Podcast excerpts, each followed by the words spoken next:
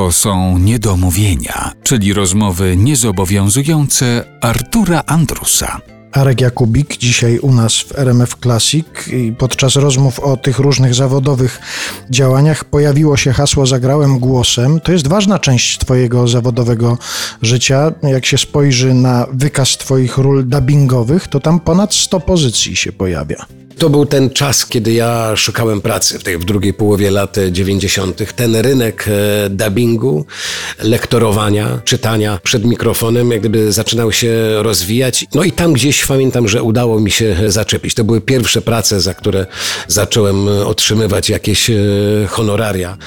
Powiem Ci, że to jest świat, który ja bardzo lubię, który jest e, doskonałą, znakomitą odskocznią od grania na planie filmowym czy od tras koncertowych czyli kameralna sytuacja, kiedy stoisz przed mikrofonem, wyobrażasz sobie gdzieś jakby ten świat w swojej głowie li tylko, wyobrażasz sobie jak wygląda ta postać i próbujesz ożywić ją swoim głosem. To jest bardzo, bardzo ciekawa, ciekawa praca. Ale w niektórych z tych ról obsadzała cię później już małżonka.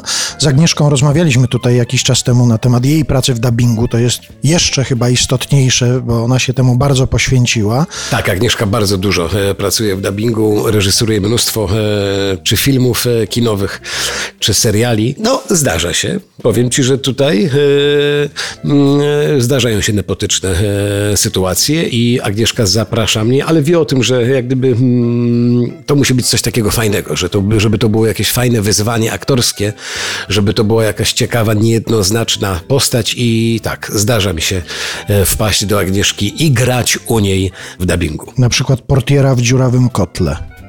Portier w dziurawym kotle. Tak. No, Wow, który to jest rok? Harry Potter i więzień Azkabanu. tak, tak, o Boże, tak, było coś takiego.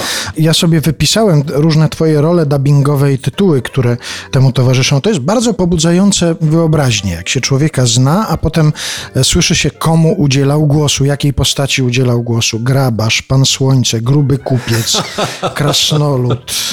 Lucyfer, Żabuś, proszę bardzo, Tata Pingwin, takie rzeczy, ale najbardziej muszę ci powiedzieć, że dwa tytuły, w których zagrałeś, Tak. mnie bardzo zainspirowały. Tak, I teraz patrzę na ciebie i sobie wyobrażam. Jeden tytuł to jest Nieziemski Królik, a drugie Pies w pogoni za nowoczesnością. Jest nie, naprawdę, wiesz, mi nie pamiętam e, do końca tych postaci. Natomiast moją ulubioną postacią, którą dubbingowałem przez ten jakiś czas, to był diabeł tasmański, który nie za dużo mówił, natomiast wydawał z siebie jakieś jakieś takie dziwne, charkoczące e, odgłosy i, i, i ta postać chyba najbardziej mi, mi utkwiła. Zresztą jak spojrzysz na mnie, to to coś z tego diabła tasmańskiego e, jest w mojej e, fizjonomii. Ale i z Nieziemskiego Królika i z Psa w pogoni za nowoczesnością też.